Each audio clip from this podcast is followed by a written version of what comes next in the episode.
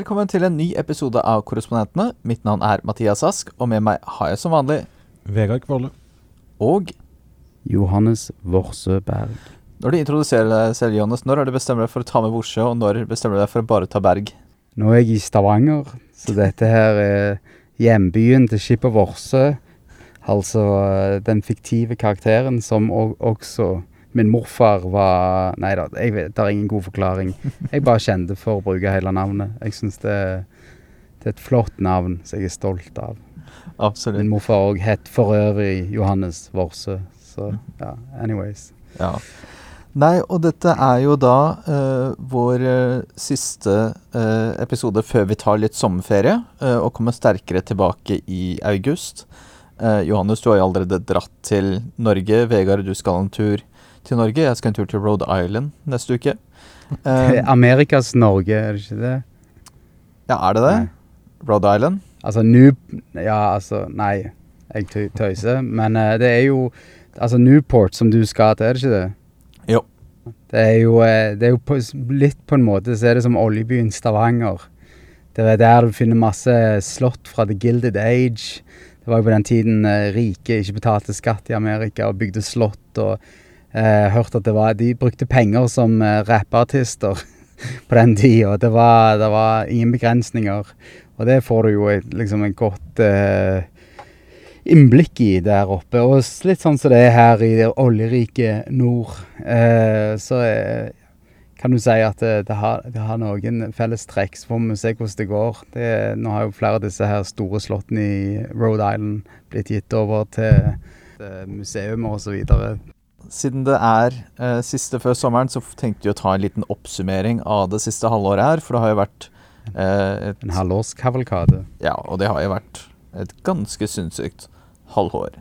Eh, I hvert fall de første par månedene, hvor man da var midt i den største smittebølgen i USA under pandemien.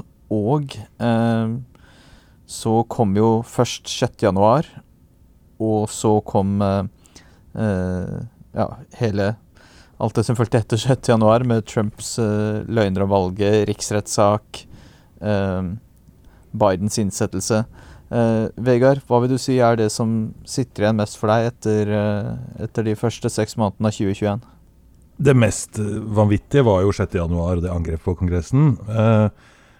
Og så er det selvfølgelig Hele dette halvåret har jo Det føles som man bare har gått mot lysere og lysere tider. Altså det er liksom Ja, man kom gjennom denne vanvittige dette angrepet på Kongressen og denne nedstengte Washington DC, og, så kom Biden ble omsider innsatt. Eh, og så da alt dette med vaksinene, som selvfølgelig også kom i månedene deretter. da Som gjorde at USA åpna mer og mer opp, og hvor vi nå er eh, nesten på, tilbake på normale tilstander igjen eh, når det gjelder sånne restriksjoner. Så eh, det er jo Ja. Det, det er jo et sånt halvår hvor ting liksom Det virka som det bare toppa seg med all mulig form for uh, galskap og uh, lidelser og tragedie uh, rundt 6. januar. Og så har det gradvis på en måte gått mot mer mer en en normal virkelighet igjen. Det er jo ganske utrolig hvor mye det endra seg nærmest bare over natten fra da Trump var president. Ja, og det var jo sånn under Trump hvor vi Altså, også lenge før 6. januar så var det jo sånn eh, nesten Uansett hver dag så kom man inn på et eller annet som hadde med Trump å gjøre, når man snakka med noen sånn helt sånn tilfeldig. Eh, folk var jo Ja, det var jo så mye forskjellig som skjedde under Trump som var så sprøtt. Eh, men nå, ja, nå, er det, nå er det liksom ikke sånn at presidenten i USA er noe man tenker på hver dag nødvendigvis, eh, med mindre det er et eller annet spesielt som skjer. og Sitter liksom ikke og venter på at det skal komme noen sånne sprø Twitter-meldinger eller uh, Ja, det, det, er, uh, det er rett og slett en mye mer rolig virkelighet og nyhetsbilde. Og det ser vi jo Det har også skjedd, hvis vi skulle se på liksom mediesituasjonen i USA, da, så er det også at amerikanske medier har jo fått veldig eh, Altså lyttertall, seertall og sånn har jo gått ned fordi eh, nyhetsbildet er rett og slett ikke så intenst uh, lenger. Men det jeg mener Altså, de som prøver nå å ta over batongen, kan du si, fra Trump, det er jo Marjorie Taylor Green, blant annet. Og så er det noen andre utskudd her og der. Uh, Senest i dag så var hun uh, Eller i går så var hun iallfall og sa at dette her vaksineringsprogrammet min, minner om forhold under na Nazi-Tyskland. Noe hun på en måte hadde Hun har hatt et lignende utsagn for, uh, for en stund tilbake, og måtte virkelig eh, gå tilbake på dette. Hun ble jo kritisert til og med av sjefen for den republikanske kongressen, eh, Kevin McCarthy. Og eh, uansett, nå hiver hun seg på den ballen igjen og mener dette her. Og en lurer jo på om det er verdt Altså, USA står jo for en utfordring i hvordan en skal håndtere all eh, vann Si eh, Forråtning av det sanne, sannheten i samfunnet som Trump og hans medsoldater drev og, og kjempet for. Og så det, det USA som har som største utfordring, er jo virkelig å kunne bygge opp igjen en tillit til og, og at en, må avstå fra folk som driver og lyver og, og kjører løgn gjennom politikken så åpenlyst som han gjør. og det, det, er liksom at det skal være en måte å gå fram på. Dessverre så er det jo ikke Ser det jo ikke ut som det er det som skjer i det republikanske partiet. da. Det, når du ser på alle disse kandidatene som nå begynner å komme i forhold til uh, mellomvalget neste år, så er det jo veldig stor grad folk altså Veldig mange av de har på en måte et budskap nå om at uh, ja, valget blir stjålet og Trump Ja.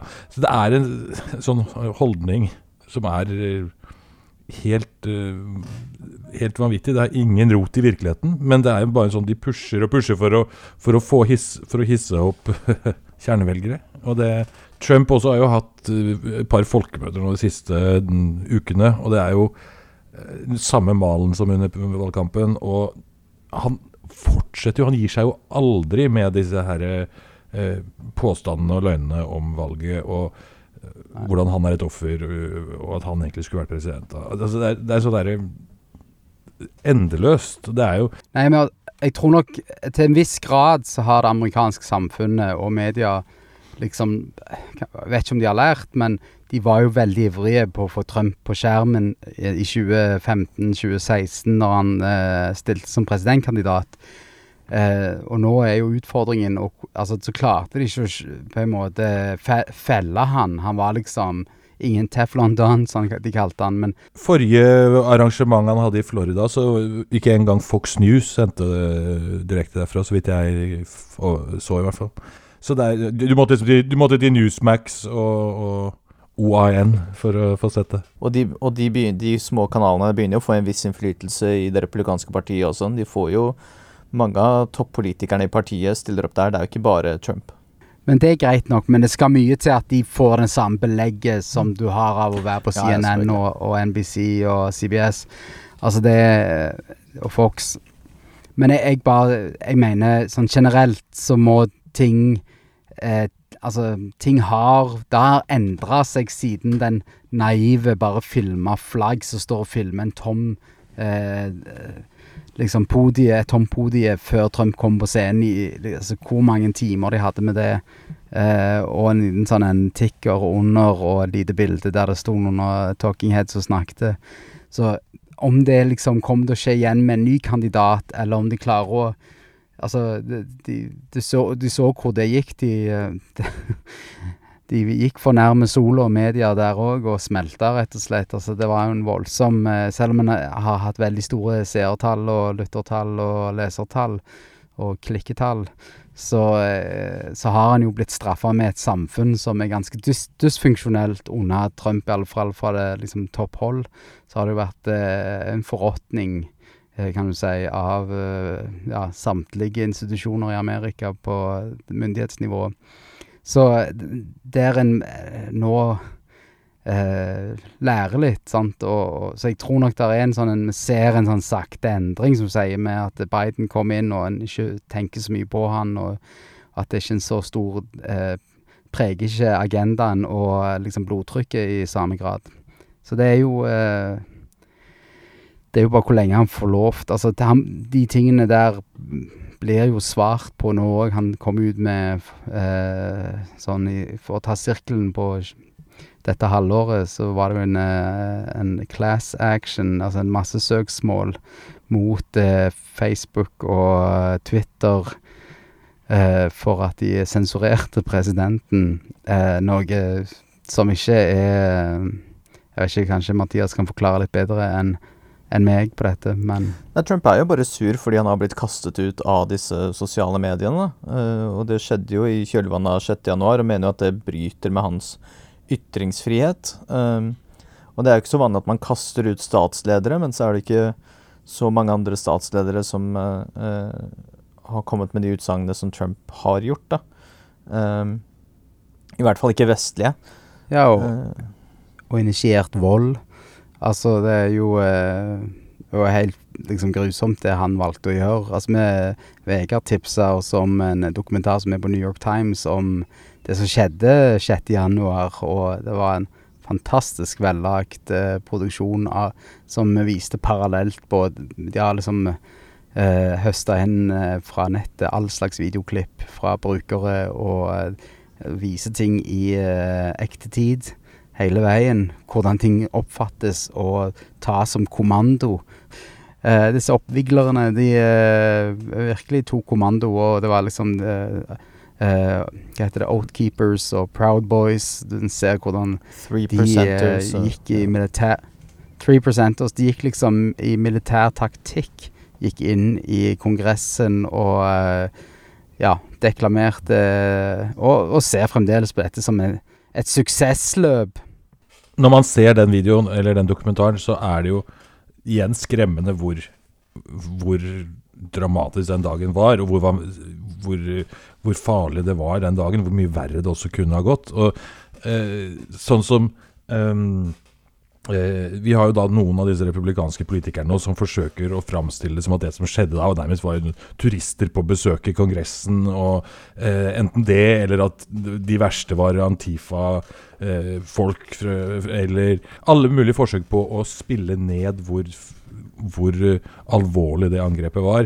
Det er mange forsøk på nå. Jeg synes jo, nå husker jeg ikke eh, på, her navnet på, på vedkommende, men han er kongressrepresentant, og han var en av de som sto og holdt Eh, en barrikade mot en av disse dørene. En republikansk kongressrepresentant som nå sitter da og sier at dette var jo bare, nærmest bare turistbesøk.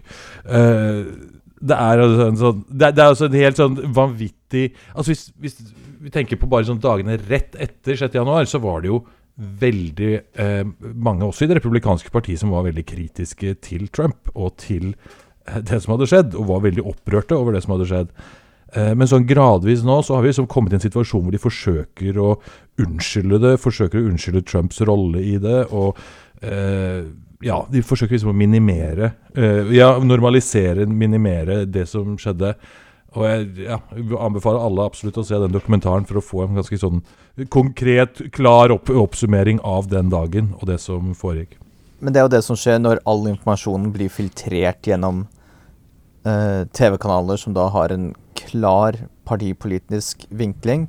Eh, fordi hvis du nå ser på enten Newsmax, OAN, til og med Fox News, hver gang du ser noe om eh, 6.1, så handler det nå i stor grad om eh, hvorfor Ashley Babbitt ble skutt. Eh, de, alt handler jo om å eh, frata Trump ansvaret for dette angrepet og si at dette er et forsøk fra demokratenes side til å prøve å kneble republikanerne eller, eh, eller gå på en Eller at det er en heksejakt på Trump og republikanerne. Ja, absolutt. Og det, det sa jo Trump selv også, bl.a. på det der valgmøtet nå i Florida igjen. Han også brukte det der uttrykket Where, 'Who shot uh, Ashley Babbitt?' Det er liksom en sånn blitt en sånn greie, det nå. Men òg pressekonferansen for uh, når han, ja, at han skal saksøke Facebook, så mente han sa at Uh, at de, ja, hvorfor kan de ikke få navnet på han som skøyt? Det er liksom blitt hemmeligholdt pga. sikkerhets... Han har blitt trua på livet, han eh, politimannen, men òg Eller sikkerhetsvakten. Men òg sa han at hun ble skutt i hodet, og liksom Patologen som gikk over dette her Ja, og den rapporten, der står det hun ble skutt i brystet. Men Altså, han, han er jo bare ute og lyver og lyver og lyver. Det er jo en senil mann som, er, som burde vært eh, skjerma fra befolkningen. Altså, det er jo eh, det, det, skjer, altså, det skjer jo ikke med det første, men uh, forhåpentligvis en dag i nær framtid. Men skal vi snakke litt om Biden og hva han har utrettet? Uh, han har jo nå vært president i uh, skal vi se snart seks måneder. og vi ser jo nå at det begynner å lugge litt for han på enkelte steder. Altså Han klarte jo ikke helt dette hårete målet om 70 eh, amerikanere skulle få første dose med vaksine innen 4.7. Kom veldig nære. og det er jo veldig mange delstater som har nådd det målet. Så er det noen delstater, da, særlig de som er veldig republikanske, har ikke nådd det. De som stemte på Trump. Ja. Ja. Det kartet er helt likt. Der eh, Biden vant, der har det gått bra med vaksineringen. Der Trump vant, der har det ikke gått bra. Og det er jo utrolig trist, for å si det mildt. Absolutt, men det er også et problem Men jeg vil også legge til at det er også et problem i de statene hvor eh, Biden vant, eh, at deler av minoritetsbefolkningen er veldig skeptiske til å ta disse vaksinene. At det fører til altså, Så det er ganske skeivfordelt også i eh, blå delstater. Det er riktig. Men det virker jo sånn også både på målingene og når man ser på tallene, at uh, eh, f.eks. minoritetsbefolkningen, det å bruke uh, uh, f.eks. en reklamekampanje hvor du ser en afroamerikansk lege eller en lege med latinamerikansk bakgrunn som forteller meg at vaksinen er trygg, det har hjulpet veldig. Jeg vet ikke helt hvordan du, du når frem til sånne svært konservative vaksineskeptikere på samme måte. Uh. Nei. Og det, det, er en liten del av befolkningen, den, de vaksineskeptikerne, det må nevnes. Altså, de får altfor mye plass i eh, medier til å uttrykke det de er skeptiske til i forhold til hva som er reelt og hva som er virkelighet. Og Det er, det er helt riktig at de som nå har begynt å bremse opp for Biden nå mot slutten av dette halvåret, men uh, du verden, altså vi tenker på uh, pandemisituasjonen i USA i januar, sammenligna med hvordan det er her nå. Det er to forskjellige eh, verdener, altså. Eh, det tempoet den vaksineringa foregikk i utover våren her, eh, hvor enkelt det er for alle egentlig som vil nå i USA, hvor som helst, å få en vaksine. Du kan få det på ja, i løpet av en halvtime. Gå hvis du befinner deg i nærheten av et apotek eller ja. De har jo til og med nå droppet altså I New York så stenger de jo nå de store vaksinesentrene fordi det er så lett å bare få en vaksine på ditt lokale apotek. Og i New York og andre steder i USA så har de jo fjerna alt mulig av restriksjoner. Så i vinter så satt vi jo utendørs og hutra, og det var en kald og fæl vinter. Eh, og det var enorme eh, smittetall, eh, dødstall og sånn. New York var ikke det som var hardest ramma nødvendigvis akkurat i vinter, men New York også var jo ganske eh, hardt ramma. Og det var jo stengt, og det var jo en, ja, en fæl tid for alle. Uh, og da nå komme til en virkelighet som er eh, ja, mye mer som vanlig. Det, det er jo det store, den store tingen som Biden-administrasjonen har bidratt til. Og det gjorde de jo ved å bruke enorme ressurser på disse vaksinene. Um, og, på folk, og, på å gi folk vaksiner raskt. Uh, Uh, og tillegg så hadde han jo denne støttetiltakspakka uh, Ja, en gigantisk tiltakspakke for å måtte holde økonomien i gang. Og nå ser det ut som den amerikanske økonomien går uh, veldig bra, men kanskje nesten litt for, for bra. Altså det er, det er inflasjon og det er, Men det, det, er virkelig blitt mer fart i den amerikanske økonomien, da. For å ta en kryssatlantisk sammenligning som jeg kjenner på siden jeg har kryssa Atlanteren så, så, er det jo en, det en virkelig ser effekten av en handlekraftig president eh, som vet det å skulle Altså, USA har vært gode på akkurat det her nå i siste delen av pandemien. De var, det var helt forferdelig å leve i USA under Trump på slutten. Det, var, det er noe av det hardeste jeg personlig har vært gjennom i, i livet mitt. Og det sier kanskje litt om hvor lett livet for en norsk hvit mann har vært, men allikevel, det var røft eh, i, i, perioder i fjor. Men nå når jeg er over her, og, og Norge De har jo mange som har fått førstedosen, men eh, det, det, har jo vært EU generelt, og inkludert Norge, da, som var med på det vaksineinnkjøpet. Det har jo virkelig ikke ja, stått opp der de burde være for befolkningen. Det jo, og det er en, det er en veldig frykt hele veien for disse nye variantene, og det er jo det oppleves litt motsatt eh, enn det har opplevdes i framgangen som har vært i USA, da. Som eh, jeg, jeg, skal ikke være eh, Erasmus Montanus her og komme hjem til Norge og si at eh, dere burde gjort sånn, dette er den riktige måten å gjøre det på, men eh, jeg, jeg skulle ønske at det var Jeg vet ikke, jeg. Mer handlekraft. og eh, ja. Altså Her i USA så er, kan jeg ikke si at det er så veldig mye frykt for denne varianten. Det er klart at helsemyndighetene snakker om den, men det er mer akkurat det vi var inne på tidligere, at det er noen delstater, noen byer, hvor andelen vaksinerte er litt for lav. Man frykter at det kan øh, øh, føre til noen, noen utbrudd, men for de vaksinerte så er, blir man ikke anbefalt å gjøre så mye annerledes. Jeg så nettopp en statistikk at øh, blant de som har dødd av korona i USA i, i det siste, så er jo 99% av dem ikke vaksinerte. Altså hvis du ikke er Hvis du er vaksinert, så er det helt altså minimal risiko akkurat nå. Ja, men du er jo beskytta mot den nye varianten. Det, sånn jeg, jeg kjenner en som jobber i eh, Jeg har en bekjent som eh, jobber oppe i helsesystemet i Oslo, og han sier det er veldig mange som ikke har hatt makt egentlig før, som har veldig mye makt nå, og det i Norge, da. og det, det, er en, det er en vanskelig balanse det på når hva, hva er det som er bra for liksom, folkehelsen og, og befolkningen? Altså, jeg tror det er jo en, en stor eh, mental skade som utøves med, med at det er en uvisshet, og en ikke vet når ting skal bli normalisert, framfor det å bare forholde seg til reell eh, Altså ja, ting innenfor en viss ramme. Og nå når ting er så Altså, det, det er et sånn et eh, løp der det har vært mindre enn 800 som har gått bort i Norge av covid eh, ifølge statistikken, og eh, veldig mange har fått førstedosen. Alt tilsier jo at eh, folk flest er beskytta, da over 18.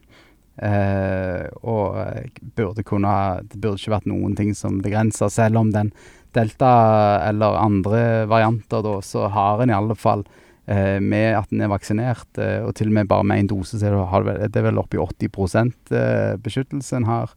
Så eh, skal det mye til at det blir alvorlig sykdom ut av det. Altså, eh, det er jo som influensavaksinen vi får eh, den, Det er jo eh, ja, etterdønninger etter spanske det virker jo som En av de store forskjellene mellom USA og Norge er jo at vi dessverre har jo vært så hardt rammet at de har jo fått føle på kroppen og har jo nå en ganske god sånn følelse for hva som er og ikke er trygge aktiviteter, og når du er utsatt for covid-risiko eller ikke. Mens i Norge så virker det egentlig Og jeg har ikke vært i Norge under pandemien, så jeg får et inntrykk jeg bare mer fra venner og familie og eh, mediene. Men det virker som folk er sånn veldig redde for alt Altså hva folk tror alt kan gjøre til covid. Altså Når jeg ser bilder av folk som er ute i parkene i, eh, i Norge, det har jeg ingen problemer med.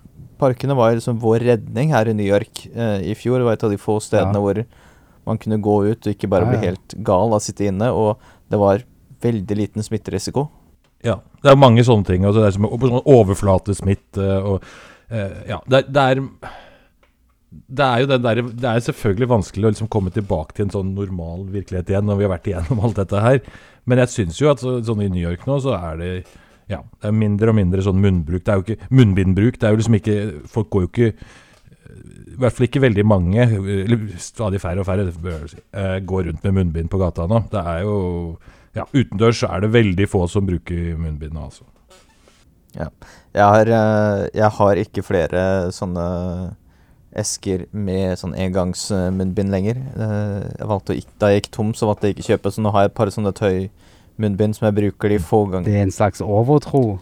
Nei, men det er bare at jeg ikke trenger det lenger, for jeg har jo de få gangene jeg må ha munnbind nå, er jo hvis jeg skal på Subway, og hvis jeg skal uh, Det er enkelte butikker og noen steder hvor de fortsatt vil ha munnbind, men ellers så trenger jeg ikke det i det hele tatt. Men det skal jo sies, jeg mener der har òg medie, mediene en jobb å gjøre. Altså når du leser overskrifter på eh, og, eh, ja, i norske medier, og, og, så er det veldig sånn Nå er det fest der, nå er det fest der. Det er veldig sånn angiveri hele veien over at noen har det kjekt en plass. Eh, som er det er litt Jeg mener, det er slitsomt. Jeg eh, velger Eneste jeg kan gjøre mot det her, er ikke klikke på nyhetene. Det er bare liksom Håpe det dør av for få klikk. Men eh, det, det er en sånn uh, irriter... Altså, det, covid selger jo da, kanskje. Så det er liksom det den har igjen etter Trump. det er liksom etterdønningene av eh, klikkene fra han, da.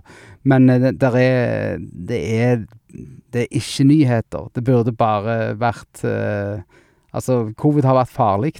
Nå har vi fått kuren, og den virker. Og eh, skeptikere burde blitt tia.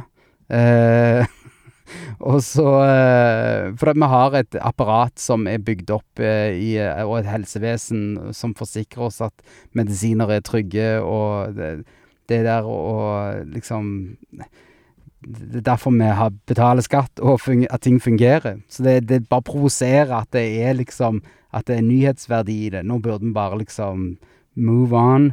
Eh, gjøre ting normalt igjen. Men sånn er det ikke. Sant? Men det det den Ja, men det, de kan jo bare slutte. Ja. Jeg mener de kan bare gi det opp, og eh, det, det er jo selvfølgelig valg i Norge, så ting er nok prega av det òg. Men jeg, hadde jeg fått bestemt, nei da. Så det, det er bare interessant å se. Sånn i kontrast. Fra Texas er jo motsatt.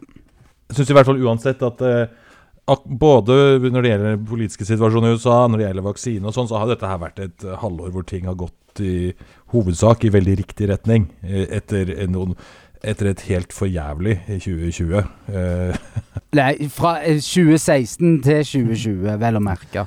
Men Biden skal vel nå gjennom noen uh, viktige sommermåneder hvor han prøver å få på plass en sånn infrastrukturpakke, det har vi snakket om før, og, uh, og der prøver man jo nå først en sånn tverrpolitisk løsning, og så skal uh, demokratene prøve å kjøre uh, gjennom sin egen pakke, hvor de håper å få med litt flere av sine eh, politiske hjertesaker. Eh, så det blir jo spennende å se om, eh, om det går igjennom. Eh, Og så har de jo Ja, hva skulle du si, Vegard? Nei, jeg skulle bare legge til apropos ting som har skjedd dette halvåret. Nå har vi endelig også fått en eh, ordførerkandidat i New York. Det er riktig. For for det demokratiske partiet.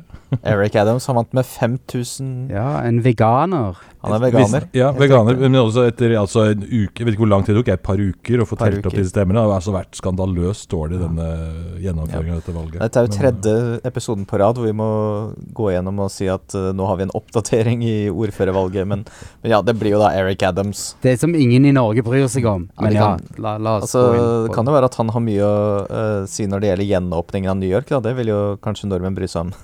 Jeg trodde det var Cuomo som styrte det. Han styrer vel ja, ikke alt. Jeg så bildet de Blasio her om dagen på den paraden de holdt for uh, uh, For sånne essential workers. Ja. First responders. Ja. Eh, og da jeg, Da jeg kom på den paraden, så hørte jeg på avstand det var noen som hadde sånn mikrofon der, og, og man kunne høre stemmen deres over, uh, over høyttaleranlegget. Og da tenkte jeg sånn Hvem er han irriterende personen som prøver liksom å, og oppbildende publikum? Så kom jeg nærmere og så ja, det er Bilde Blasio. Har ikke gitt seg helt ennå. Nei. Men det var jo Det var kanskje ikke den Altså, det er en jobb du blir hata Ja. for å ha, uansett nesten kandidat. Altså, eh, Rudy Giuliani, han ble jo på en måte elska etter 9-11. Måten han bandt var hata før det. Ja, han var hata før det. Så det, det Det er veldig få som har kommet ut av den jobben som en slags folkehelt. da. Men eh, Få se. Få se hva Eric Adams klarer.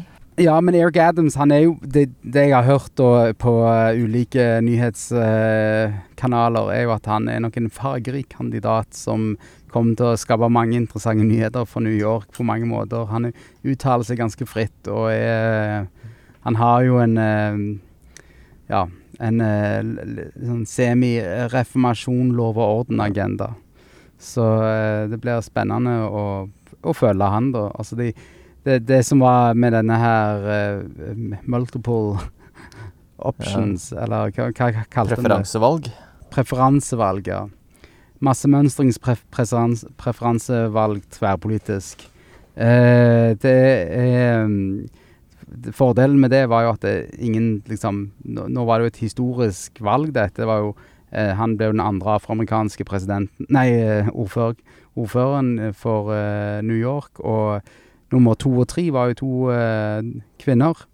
Eh, og det, det var jo liksom For å ha det preferansevalget, så var det jo for at ingen skulle måtte trekke seg for å gi plass til en annen. Og, eh, så det, det har jo hatt en suksess, dette her, på mange måter, selv om det var langdrygt. Ja, Har det hatt en suksess? Har det ikke egentlig vært en stor skandale? Det er jo rett og slett avslørt hvor inkompetent dette valgstyret er. Ja, ja, det var det. Men essensen av det, altså det å kunne velge en kandidat på preferansevalg, har eh, det har gitt muligheter for flere kandidater til å kunne delta uten å måtte trekke seg pga. at du skal liksom gi plass til den, den som er bedre enn deg, da. Og det har jo eh, Den lille ja, delen der har vært suksessfull. Men alt andre har jo vært rent kaos og eh, New York-stil, pizza rat-style, kan du kalle det. Så er spørsmålet er det noen som helst mulighet for at han kan tape mot republikanerne i november. Skal godt gjøres, tror jeg. Uh, det er jo han der fra Guardian Angels. Curtis Liva. Ja, og han, en, av han, en av hans kampsaker var jo at uh, han skal få vekk kill shelters for dyr. Ja, han har 15 katter. Ja, han har 15 katter sjøl, så det Jeg må jo ha en liten knapp på dyreelskeren, kjenner jeg. Ja, jeg- Men altså, han andre er jo veganer, så det er jo eh, altså det sier jo litt om hvordan hvor mye det republikanske partiet i New York har falt. Da. Altså det er ikke så mange år siden, tror jeg 15 år eller noe, så var jo Bloomberg fortsatt en republikaner, og de hadde, du hadde en republikansk guvernør i, eh, i New York, George Pataki. Eh, og før det hadde, du- hadde jo Giuliani. Uh, og nå må de da stille med uh, Curtis Sliva, som er mest kjent for at han en gang 70- eller 80-tallet så startet han en sånn eh, gruppe som patruljerte Subwayen. Som borgervernsgruppe. Borgervernsgruppe, ja, som Mm. patruljerte Subwayen. Som var liksom funda litt av mafiaen, var det ikke det? mye. Og så er det jo Det kommer senere fram at mange av de eh, For han har jo sagt selv at han har blitt kidnappet, eller han har vært i masse slagsmål og blitt angrepet, og mye av det var jo bare iscenesatt uh, av han og gruppen. Og så har han jo blitt en sånn oh. New York-original som ofte ble invitert med i TV-programmer for å være kommentator, og han har vel sikkert vært uh, aviskommentator også uh, på noen tidspunkter. Uh, og nå er jo han Så han Han har en radiokanal. Radioprogram har han sikkert også. Ja, radioprogram, sorry. Hans kjendisstatus og det at det ikke er noen seriøse eh, republikanske politikere igjen i New York, gjør at han mer eller mindre kunne spasere inn til den eh, nominasjonen. Men det skal jo sies, altså, fokuset som er litt i USA nå, uansett hva dere liberale New Yorkere mener, så er det at eh, det er jo en lov og orden-agenda om det er Guardian Angels eller Eric Adams som har vært prioriteringen eh, for valg av kandidat. Altså det er jo Det har jo vært en økning i kriminalitet, spesielt eh, pga. covid eh, og omveltningen som har vært i samfunnet i USA. Så det er jo en eh, Det er jo interessant at det går i den retningen. Altså det, det går fra Giuliani til Bloomberg til de Blasio til Eric Adams. um, eventuelt Guardian Ja. Angels. Katta, Ja. Og der er jo nesten inne på noe, uh, noe tilsvarende. Det er at eh, vi aner jo ikke hva, hva som kommer til å være de viktige temaene i mellomvalget neste år. Det er helt umulig å spå. Ja, ja. Nei, altså, nå handler det jo bare om valgfusk. Det er jo eneste de snakker om. Så om den, om den ballen har noe å gå på til mellomvalget, det, det skal, får en se. Men uh, utover det så er det vel failing Biden og Men så har jeg merka at det har vært en litt sånn endring i retorikken hos noen republikanere nå. For, for det gikk jo veldig lenge å uh, anklage Biden for liksom, at økonomien ikke gikk bra nok og osv. Og, så og nå, når økonomien nå har begynt å gå uh, veldig bra, så sier de jo at ja, det er ikke takket være Biden, men det er takket være de grepa Trump gjorde. Uh, Som Obama gjorde før han. ikke sant, ja. Men det er, det er sånn, sånn der, litt endring i, i taktikken nå, eller retorikken rettere sagt, hos en del republikanere nettopp, i forhold til akkurat det der. Ja, bensinprisen er jo noe de har snakket veldig mye om. Det kan sikkert funke det som et argument, for det er jo mye høyere bensinpriser nå enn det var i fjor. Eh, sannsynligvis fordi det var veldig få som kjørte bil eh, i fjor eh, på den tiden. Men, eh, men eh, Da gikk jo bensinprisen i minus på et tidspunkt. Eller oljepris, oljefatsprisen. Det skal jo sies at altså, amerikanske velgerne er jo ikke vanskeligere å overbevise enn at hvis bens bensinprisen er høy, så kan de fort finne på å uh, skylde på den uh, sittende presidenten. Sånn er det bare. Det store spørsmålet er jo hvor lenge Trump klarer å holde dette grepet sitt om partiet, og hvor lenge dette kommer til å fortsette. Hvor lenge disse uh, At de bare skal holde på med dette valgfuskopplegget. Uh, uh, hvor lenge det bare skal for, fortsette og fortsette. Og la han få styre de. Han er sjefen. Og la han få styre. Det, og det var, jo, det var, jo, tendenser til litt gnisninger her nå i Florida, eh, hvor uh, guvernøren i Florida, Ron DeSantis, ikke dro på dette folkemøtet til Trump. Eh, begrunnelsen var jo da at det var rett i kjølvannet denne bygningen som kollapset, den tragedien med alle de menneskene som mista livet der. Um, men det, det, er jo Han er jo en av de som har blitt trukket fram som en mulig annen republikansk presidentkandidat framfor Trump. Eh, og han er jo betydelig yngre, og, og, sånn, men han har jo også vært lojal mot Trump fram til nå. Så, ja. Men det, virk, det, var jo i hvert fall Amerikanske medier omtalte det som litt sånn gnisninger der eh, i forbindelse med det folkemøtet nå.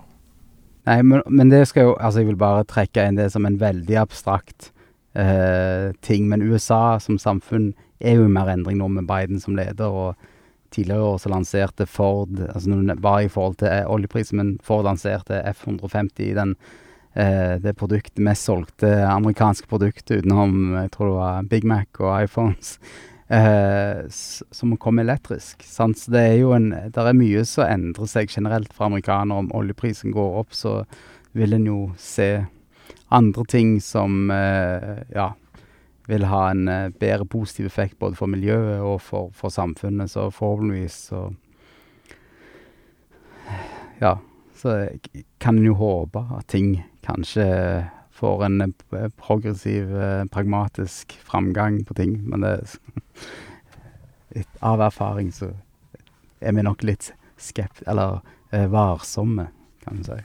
Nei, det kommer i hvert fall til å bli en, interessant å se hvor 2021 Uh, og se fortsettelsen på 2021. Vi har jo nå Trump kommer nok ikke til å, uh, til å forlate manesjen med det første, og uh, Biden ser jo ikke ut til å gjøre noe annet enn å Gjøre jobben sin. Ja, men også sikte på å ta en ny periode. Vi har jo ikke hørt noe, noe annet. Um, Nei, det, og det er Ja, nei, det er sant. Han er i god vigør. Og Camilla Harris har jo fått litt kritikk den siste tida også, for uh, måten hun leder sin eh, Altså hun er jo en mulig arvtaker, da, selvfølgelig. Måten hun leder sitt, sitt kontor på. Uh, ja. Nei, da tenker jeg vi kan uh, runde av der for denne gang. Uh, og da tar vi litt sommerferie. Men takk for at dere to var med, og takk til alle som hørte på. Og vi ses igjen ganske snart.